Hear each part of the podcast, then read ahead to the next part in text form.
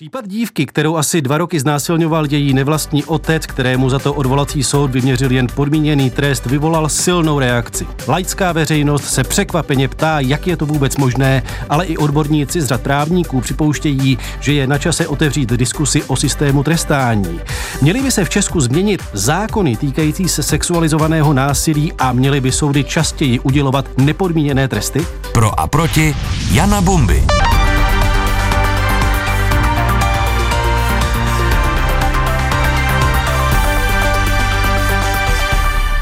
Hosty pro a proti jsou advokátka Lucie Hrdá. Dobrý den.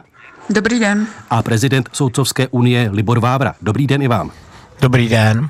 Tak když začnu novou otázkou, zda jsou tresty ukládané v České republice za znásilnění příliš mírné. Jaká bude vaše odpověď, paní Hrdá? Já si nemyslím, že jsou mírné, ale myslím si, že jsou odůvodňovány uh, chybně velmi často a tudíž to vede k těm trestům, jaké máme. Co tím myslíte, že jsou chybně odůvodňovány? Že jsou odůvodňovány řadou mýtů, které snižují uh, dopady toho trestného činu jak na společnost, tak na poškozeného, to znamená na tu oběť uh, a zároveň snižují potom nebezpečnost uh, toho pachatele. Pane Vávro, jak to vidíte vy? Zda jsou tresty ukládané v Česku za tento trestný čin příliš mírné? Tak subjektivně na to můžeme mít každý názor různý. Každopádně neexistují žádná relevantní data, která by to dokládala, protože eh, podle akademických výzkumů znásilnění trestají čeští soudci jako druhý nejpřísnější trest eh, nebo trestný čin po vraždě a zároveň Česká republika je jedna z nejvíce trestajících zemí v Evropě, také máme jeden z nejvyšších počtů vězňů na počet obyvatel. Čili eh, můžeme oddělit pochopit pochopitelně ten jeden druh trestu od těch ostatních, ale v té celkové statistice nemáme vůbec žádný relevantní výzkum, který by dokládal mírnost těch trestů. Paní Heda, jak vy se díváte na tu statistiku, kterou teď zmínil pan Vávra, tedy, že znásilnění v Česku je trestáno nejpřísněji hned po vraždě? Eh, no, k tomu mám mnoho připomínek, nevím, kolik prostoru mi dáte. To nikdo nerozporuje, že je trestáno nejpřísněji po vraždě, ale teď je otázka, jak je trestáno v rámci té sazby, která je nastavena, protože u penetrativního znásilnění ve druhém odstavci eh, je ta sazba 2 až 10 let a přesto je i v tomto odstavci, to znamená, to je velmi vážný eh, následek pro oběť většinově, eh, tak jsou ukládány podmínky z, výš, z více než 50% i v tomto druhém odstavci. Je tam, myslím, 66% podmínek. A e, ten výzkum e, navíc e, má své limity, například vůbec ne, on, je, on je kvantitativní, nikoli kvalitativní, takže nerozebírá ty rozsudky jednotlivě a vůbec neřeší to, že podle například dosud nezveřejněné analýzy nejvyššího státního zastupitelství je spousta věcí, které by měly být trestány právě jako penetrativní znásilnění, takzvané digitální znásilnění, znásilnění prsty, tak je velmi často stíháno právě v tom prvním odstavci kde je těch podmínek 88%. Eh, takže tam se vlastně velká část toho závažného trestného činu přesouvá. Stejně tak jako eh, velká část eh, velmi závažných trestných činů podle velmi těžkého následku, které má být třetí odstavec, kde vůbec vlastně podmínky by neměly být, protože tam je sazba 5 až 12 let, tak se velmi často přesouvá do druhého odstavce, a kde opět zase tam ty podmínky jsou a pozor i u toho třetího odstavce, kde vlastně trest nepodmíněný by prakticky vůbec neměl padat padat, je těch podmínek čtvrtina. Tam, kde to zákon v podstatě neumožňuje a ten soud musí jít takzvaně pod sazbu. Takže i tam je podmínek čtvrtina. To je jedna věc. A druhá věc je, že existuje studie na to, eh, jakým způsobem se trestá. To jsou, eh, to jsou studie, eh, které jsou vlastně vycházejí z rozboru těch rozsudků, hmm. například analýza Profemu, ale jsou to i mezinárodní studie, které hovoří o tom, že, a to je to, co jsem říkala na začátku já, že pokud ty soudy používají ve své svém hodnocení, nějaké mýty, například svalování viny na oběť, to, že to měla čekat, to, že se za to mohla sama, protože neměla být někde v parku a neměla někde pít, když jí bylo 13 let, nebo že to měla očekávat, protože pachatel je známý tím, že je to alkoholik a podobně, tak tyto mýty, pokud jsou aplikovány, tak ty tresty snižují.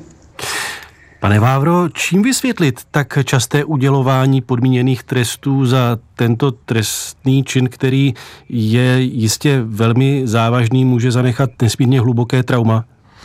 Já se obávám, že to je opravdu dlouhá tradice způsobu trestání v České republice, kdy my nadužíváme oproti řadě jiných zemí dlouhé podmíněné tresty, což pak většinou vede i k dlouhým výkonům trestů, protože řada těch eh, odsouzených neobstojí v té zkušební době. Namísto, abychom ukládali třeba relativně velmi krátké, tím myslím třeba v řádu desítek měsíců, eh, tresty odnětí svobody, jak je tomu v některých jiných zemích. Ale to je praxe, která se tady vyvíjí minimálně 50-60 let, možná ještě déle. A vlastně doposud ta praxe vedla k dobrým výsledkům. Ta, eh, jsme jeden z nejbezpečnějších regionů na celém světě z hlediska eh, kriminality. To neznamená, že by ty argumenty, které tady říká kolegyně Hrdá, neměly svoji váhu, ale změnit princip trestání a z principu trestání nemůžete vyjmout prostě jedno ustanovení trestního zákonníku, to je nesmysl. Tak změnit princip trestání, to je, to je práce minimálně na jednu generaci, prostě pět, sedm let práce, analýz, abychom se nedopustili nějakých nespravedlností ještě větších, než které pocitujeme dnes. Ale i vy sám tedy, pane Vávro, to vidíte jako problém, že v Česku jsou nadužívány dlouhé podmíněné tresty. Ne, to není problém.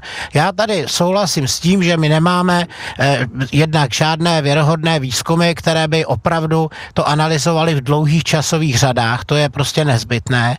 A já jenom říkám, že my se lišíme od některých zemí relativně s podobným právním systémem právě v tom, že jsme se vydali tou cestou dlouhých eh, zkušebních lhůt, protože vlastně ty desítky let praxe dokládají, že je to jedna z nejlepších prevencí před eh, případnou recidivou. Eh, to je něco, co nás od některých zemí odlišuje, ale to neznamená, že bychom byli nějakou výjimkou. Pouze, že můžeme najít ve srovnatelných zemích různé přístupy k trestání a to se týká prostě celého trestání, celého systému trestání. Paní Hrdá, myslíte, že je možné vyjmout eh, takhle jeden trestný čin z toho celku, jak o tom teď mluvil pan Vávra, a zaměřit se na něj a začít tam třeba přísněji trestat, udělovat častěji nepodmíněné tresty? Já bych, pardon, ještě uh, reagovala jenom ano, na to, co říkal uh, pan doktor. K tomu, že jsme nejbezpečnější země, nebo jedna z nejbezpečnějších. To je sice pravda, ale musíme si uvědomit, že k soudům se dostane pouze 5% znásilnění, které se v České republice odehrají. To znamená, kdyby se zvedlo nahlašování, a teď neříkám opravdu na 100%, to se nikdy nestane, ale kdyby se zvedlo nahlašování za použitím různých podpůrných podpůrných mechanismů eh, péče o oběť a opravdu to, že ty orgány činné trestním řízení k ním budou přistupovat pozitivně například na 20%, tak by nám ty statistiky bezpečnosti samozřejmě velmi poskočily. To je jedna věc. A eh, k té vaší druhé otázce teď, eh, tam bych řekla, že není samozřejmě možná, v tom já se s panem doktorem naprosto shoduji, není možné najednou jako vyjmout jeden trestný čin a začít ho trestat jinak. To prostě není možné. Trestní právo musí být předvídatelné a, je velmi rigidní a ono je to na, na druhé straně jako správně. Tam je podle mě otázka toho, uh, změnit jak, myšlení, které vede k těm před, těm, těm předpokladům. Jo? To znamená, eh, aby myslíte, myslíte myšlení, to, myšlení soudců? Myslím, ano, myšlení soudců. Abychom, je, a teď já opravdu nechci tady žádné drakonické trestní stíhání a podobně, ale opravdu nechci, abychom museli číst v rozsudcích věci typu znásilnění nezanechalo následky, protože to dělal otec, což je pro ty děti mnohem lepší, než kdyby to dělal někdo cizí. To je, to je rozsudek, který já jsem nedávno publikovala. Jo. A mm, v tom okamžiku za takovýto trestný čin padá trest s tímto odůvodněním, který pokud by to odůvodnění tam nebylo, tak je samozřejmě úplně jiný. Stejně tak, jako když se prostě tvrdí, že eh, dě, mm, není to nebezpečné, protože děti to vytěsnily například. A přitom každý, kdo se zajímá minimálně, ani nemusíte být v žádný odborník, ale stačí si přečíst pár nějakých článků na internetu, tak víme, že vytěsnění je jeden z nejzávažnějších příznaků posttraumatu, protože nebudete vytěsňovat věci, které vytěsňovat nepotřebujete. Jo, a, a vytěsnění nikdy není doživotní a znamená to, že vám to bouchne do, obrazně do obličeje někdy třeba za pět nebo za deset let. Pane Vávro, je možné skutečně, nebo vidíte to podobně, že na straně soudců nemusíme generalizovat, některých soudců dochází k tomu, že nedokážou vlastně porozumět té oběti a že by mělo se nějakým způsobem změnit i to přemýšlení vůbec o tom, co to je znásilnění, jaké to zanechává důsledky?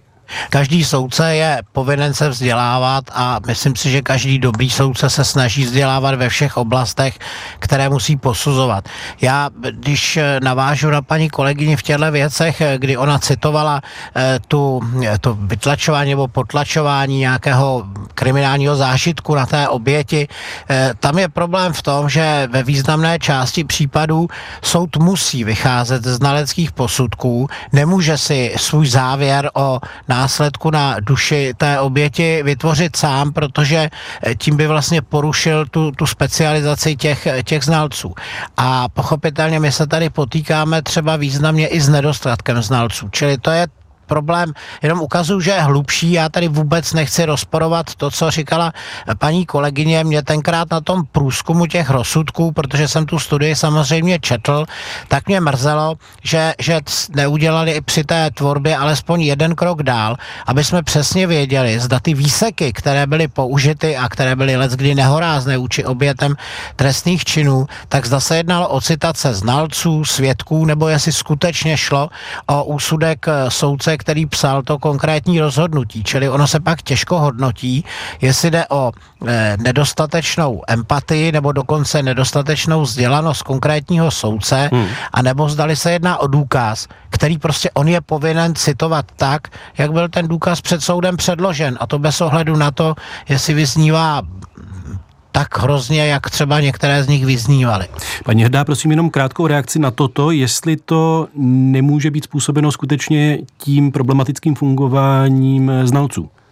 Já souhlasím s tím, že máme se znalci velký problém. Myslím si, že to vám odsouhlasí každý advokát v této republice.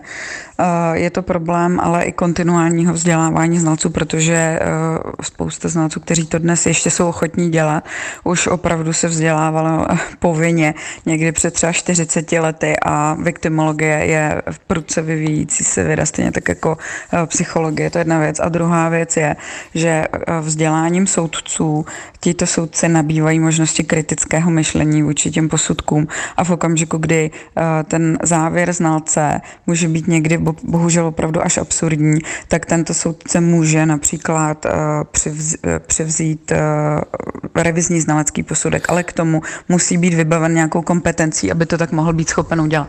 Hosty dnešního Pro a proti jsou advokátka Lucie Hrdá a prezident Soudcovské unie Libor Vávra. Posloucháte Pro a proti. Dva hosté, dva různé pohledy. Atraktivní názorové střety najdete také na webu plus.rozhlas.cz aplikaci Můj rozhlas a v dalších podcastových aplikacích. Paní Hrdá, jak si konkrétně představujete to povinné vzdělávání soudců, o kterém někdy hovoříte? To je těžká otázka, ne protože by ty systémy neexistovaly, ale museli bychom si jako Česká republika vybrat, který z těch systémů, které zahraničí fungují, eh, budeme chtít aplikovat. Eh, jsou systémy, eh, které například nutí vzdělávat se soudce každý rok třeba ve třech určitých oblastech a pokud soudci chtějí soudit, tak prostě tyto, toto vzdělání musí každý rok absolvovat ve vymezených řádech třeba dva nebo tři dny takového vzdělání vzdělávání a to vzdělávání se opakuje. Pak jsou systémy, kde ty soudci nejsou povinni se vzdělávat, ale pokud chtějí kariérní postup nebo například odměny, to znamená, že tam je nastaveno vzdělávání sice tabulkově, ale za určité uh, absolvované vzdělání se prostě bo, uh, dávají bonusy a nebo kariérní postup. Takže my bychom si museli vybrat, jakým způsobem to vzdělávání chceme udělat, ale musíme si vždycky uvědomit jednu věc, že vzdělávání musí mít vnitřní motivaci. Já to vidím, protože já soudce vzdělávám, jsem za tu možnost velmi ráda. V okamžiku, kdy já vzdělávám soudce, kteří chtějí být vzdělaní, kteří se chtějí účastnit debaty, tak je to vždycky velmi zajímavé a tam jejich motivace je velmi zřejmá a jsem ráda, že takové soudce máme. A v okamžiku, kdy jsem byla e, jednou e, vlastně e, na vzdělávání soudců, kdy to bylo předepsáno vlastně všem plošně, tak se tam objevili lidé, kteří prostě o to vzdělávání mnou v tomto oboru prostě zájem neměli a podle toho to taky vypadalo. Takže tady hmm. opravdu je potřeba, a to není na advokát, advokáty nebo na soudce, to je na někoho, kdo vzdělává dospělé andragogy, učitele a někoho, kdo chce vlastně vyvinout nějakou lepší trestní politiku. Jak se dívá prezident Soudcovské unie Libor Vávran na tu možnost, že by třeba soudci, kteří budou rozhodovat kauzy se sexuálními zločiny, museli projít nějakým školením? Obecně vždycky, když je nějaká klíčová specializace, a to i v trestním právu, tak eh, je vlastně předpokladem pro rozhodnutí předsedy soudu tu specializaci svěřit konkrétnímu soudci nebo soudcům i ta podmínka, že ty soudce chce mít vzdělané, protože prochod toho soudu je podstatné, aby ty rozhodnutí byly co nejkvalitnější, nedocházelo případně ke rušení těch rozsudků vyššími soudy, čímž by se zpomaloval chod soudu, čili ona ta motivace je dokonce práce kolektivní na tom konkrétním pracovišti. Já vůbec eh, nemám žádné výhrady k té myšlence eh, školení v této oblasti. Ostatně obecně si myslím, že schopnost eh, vyslíchat, naslouchat lidem, vnímat jejich i třeba nonverbální komunikaci při soudních líčeních je jedna z nejdůležitějších dovedností soudce. A pardon, pane doktore, souvisí... No, no. Moc se omlouvám, nechtěl jsem vám do toho skočit, jenom jsem se chtěl doptat, jestli byste byl pro nějaké povinné školení, ať už by to tedy bylo zarámováno tak či onak, anebo jestli by to mělo zůstat na bázi dobrovolnosti. Já si myslím, že by to mělo zůstat na bázi dobrovolnosti už proto, že dobře vidíme, že i třeba nevládní sektor nebo organizace, které se věnují třeba konkrétně v těle těch případech eh, obětem sexualizovaného násilí, tak dokážou vytvořit efektivní tlak na justici, aby nějakým způsobem eh, se snažila eh, ty věci pochopit. Já si vůbec nemyslím, že by, že by to bylo tak bezbrané, ale abych dokončil tu myšlenku, tak pochopitelně takové vzdělání je efektivní i pro toho soudce a e, každopádně my narážíme na jiné limity. Dneska na ekonomickou situaci justiční akademie a mnohokrát, zejména u e, seminářů právě toho typu, jako jsou ty dovednosti vyslíchat zvlášť oběti a podobně, tak narážíme i na kapacity justiční akademie. Když se podíváte na přihláškový systém, tak uvidíte, že tento druh školení je obvykle takzvaně vyprodán e, mnoho měsíců předtím, než se vůbec ta přednáška dneska koná. Je to tak, paní Hrdá, že teda chybí peníze na to, aby se nějakým způsobem justice pohla a nějakým jiným způsobem začala nahlížet i na souzení tohoto typu trestních činů? Já vám to řeknu takhle, když eh, se u mě Justiční akademie nedávno objednávala několika hodinové školení soudců v Kroměříži, tak za to, že já pojedu několik hodin do Kroměříže, tam odškolím a zase pojedu zpátky, tak jsem měla dostat odměnu 700 korun hrubého. A to jsem špičkový lektor. A to znamená, že ano, myslím si, že tady ty peníze chybí, ale na druhou stranu chci říct, že jsou kurzy, které jsou v tomto řádu vypsané a naplněné nejsou. Je to opravdu ale o tom, jakým způsobem s těmi soudci třeba komunikovat tu nabídku, aby oni věděli a podobně. Ale ještě bych se chtěla vrátit k jedné věci. Já se domnívám, že v okamžiku, kdy bychom měli nastaven ten systém u určitých, u určitých specializací toho vzdělávání jako povinný, takže by nám to velmi zjednodušilo uh, to vzdělávání. Myslíte si, paní Hrdá, že to povinné vzdělávání by vedlo i k tomu, že by soudy častěji udělovaly nepodmíněné tresty za znásilnění? V konečném důsledku asi pravděpodobně ano, protože nebo by se museli eh, ty soudci potom najít jiné polehčující okolnosti, které tam nyní neschledávají, protože pokud je při ukládání podmíněných trestů eh, argumentováno právě těmi okolnostmi, které ale ve skutečnosti nejsou ukotveny ve viktimologické realitě. Nejsou založeny na evidence-based poznatcích, ale jsou to opravdu mýty, tak v okamžiku, kdy je vzdělání odstraní, tak je z mého pohledu v těch, v těch kauzách ubyde těchto polehčujících okolností a uh, asi se potom, tedy, ale na to žádný výzkum nemám, uh, dojde ke zvednutí uh, těch trestů. Ale i tady pozor, my, my můžeme pořád mluvit o tom, že nemusíme ukládat například tresty pod, takzvaně pod sazbu, uh, ale mu, místo toho, abychom běžně ukládali 8 let, tak budeme chtít uložit 6. Ale my teď ukládáme 5 až 6 a když chceme dát mírnější trest, jdeme pod tu sazbu. Takže tady je to opravdu otázka využívání těch, těch trestů v, celý, v celém tom rozsahu.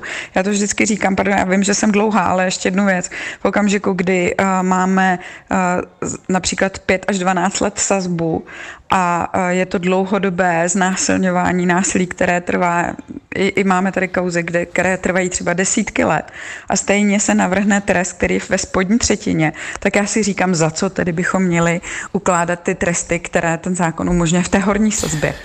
Pane Vávro, jestli jsem správně porozuměl vašim dřívějším vyjádřením, tak vy jste se vyjadřoval v tom smyslu, že jste skeptický k tomu, že by hrozba přísného postihu někoho odradila od spáchání trestného činu? No, to, to není moje skepse, to je výzkum, to jsou výzkumy zhruba od 19. století, že sebevyšší trest, tehdy to byl trest smrti, neodradí pachatele od páchání trestného činu. V podstatě neexistuje na světě výzkum, který by tvrdil opak, eh, kromě totalitních režimů, které tímto způsobem, tímto směrem směrem chtěli jít, protože ten pachatel zejména se snaží nebýt dopaden a to platí pro všechny typy trestné činnosti a pokud tady správně kolegyně zdůrazňovala, že u těch eh, sexuálních deliktů je obrovská spousta, obrovská spousta skutků, o kterých se nedovíme, tak tím vyšší pravděpodobnost má, má ten pachatel k tomu, že vlastně se nebude bát ten trestný čin spáchat. On neuvažuje nad trestem. To je, to je skutečně mýtus eh, zcela laický. A tam právě já podporuji podporuji třeba to, aby, aby se významně pracovalo s oběťmi nebo lidmi, kteří se cítí obětí takového trestného činu, protože když se zvýší počet těch oznámení, tak zároveň ti potenciální pachatelé si uvědomí, že, že prostě jejich skutek vyjde najevo. To je, to je nejlepší prevence, kterou jako společnost můžeme dělat. Nezvýšil by se ale možná počet těch nahlášení, těch oznámených případů, kdyby ty oběti měli pocit nebo jakýsi předpoklad, že ten pachatel eh, nezůstane s nimi, že nedostane jenom tu podmínku, ale že třeba na nějaký čas bude ve vězení, protože v tomto duchu mluvila třeba zakladatelka spolku Koncent Johana Nejedlová v rozhovoru pro Český rozhlas, že ty oběti, ta představa, že ten pachatel dostane jenom podmínku, vede k tomu, že to ani nenahlásí. Pane Vávro. Eh, já se dovedu tuhle motivaci Eh, jako představit. Myslím si, že je to velmi individuální.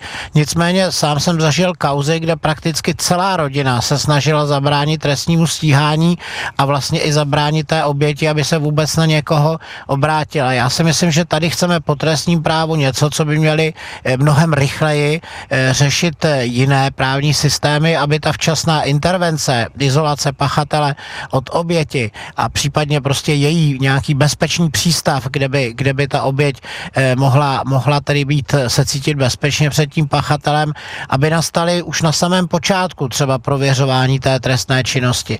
Protože čekat na, na to, jestli to vyřeší eh, samotný rozsudek trestního soudu za situace, kdy vlastně jsou nezbytnou podmínkou znalecké posudky, znamená čekat týdny nebo někdy do konce měsíce. Rád bych se zeptal ještě obou na váš názor na to, zda tento velice známý případ, ve kterém figuruje ona mladá žena, kterou známe pod pseudonymem Anička, nějakým způsobem se může stát předělem, že skutečně teď dojde k nějaké revizi toho, jak justice nahlíží na trestný čin znásilnění a jak ho stíhá paní Heda?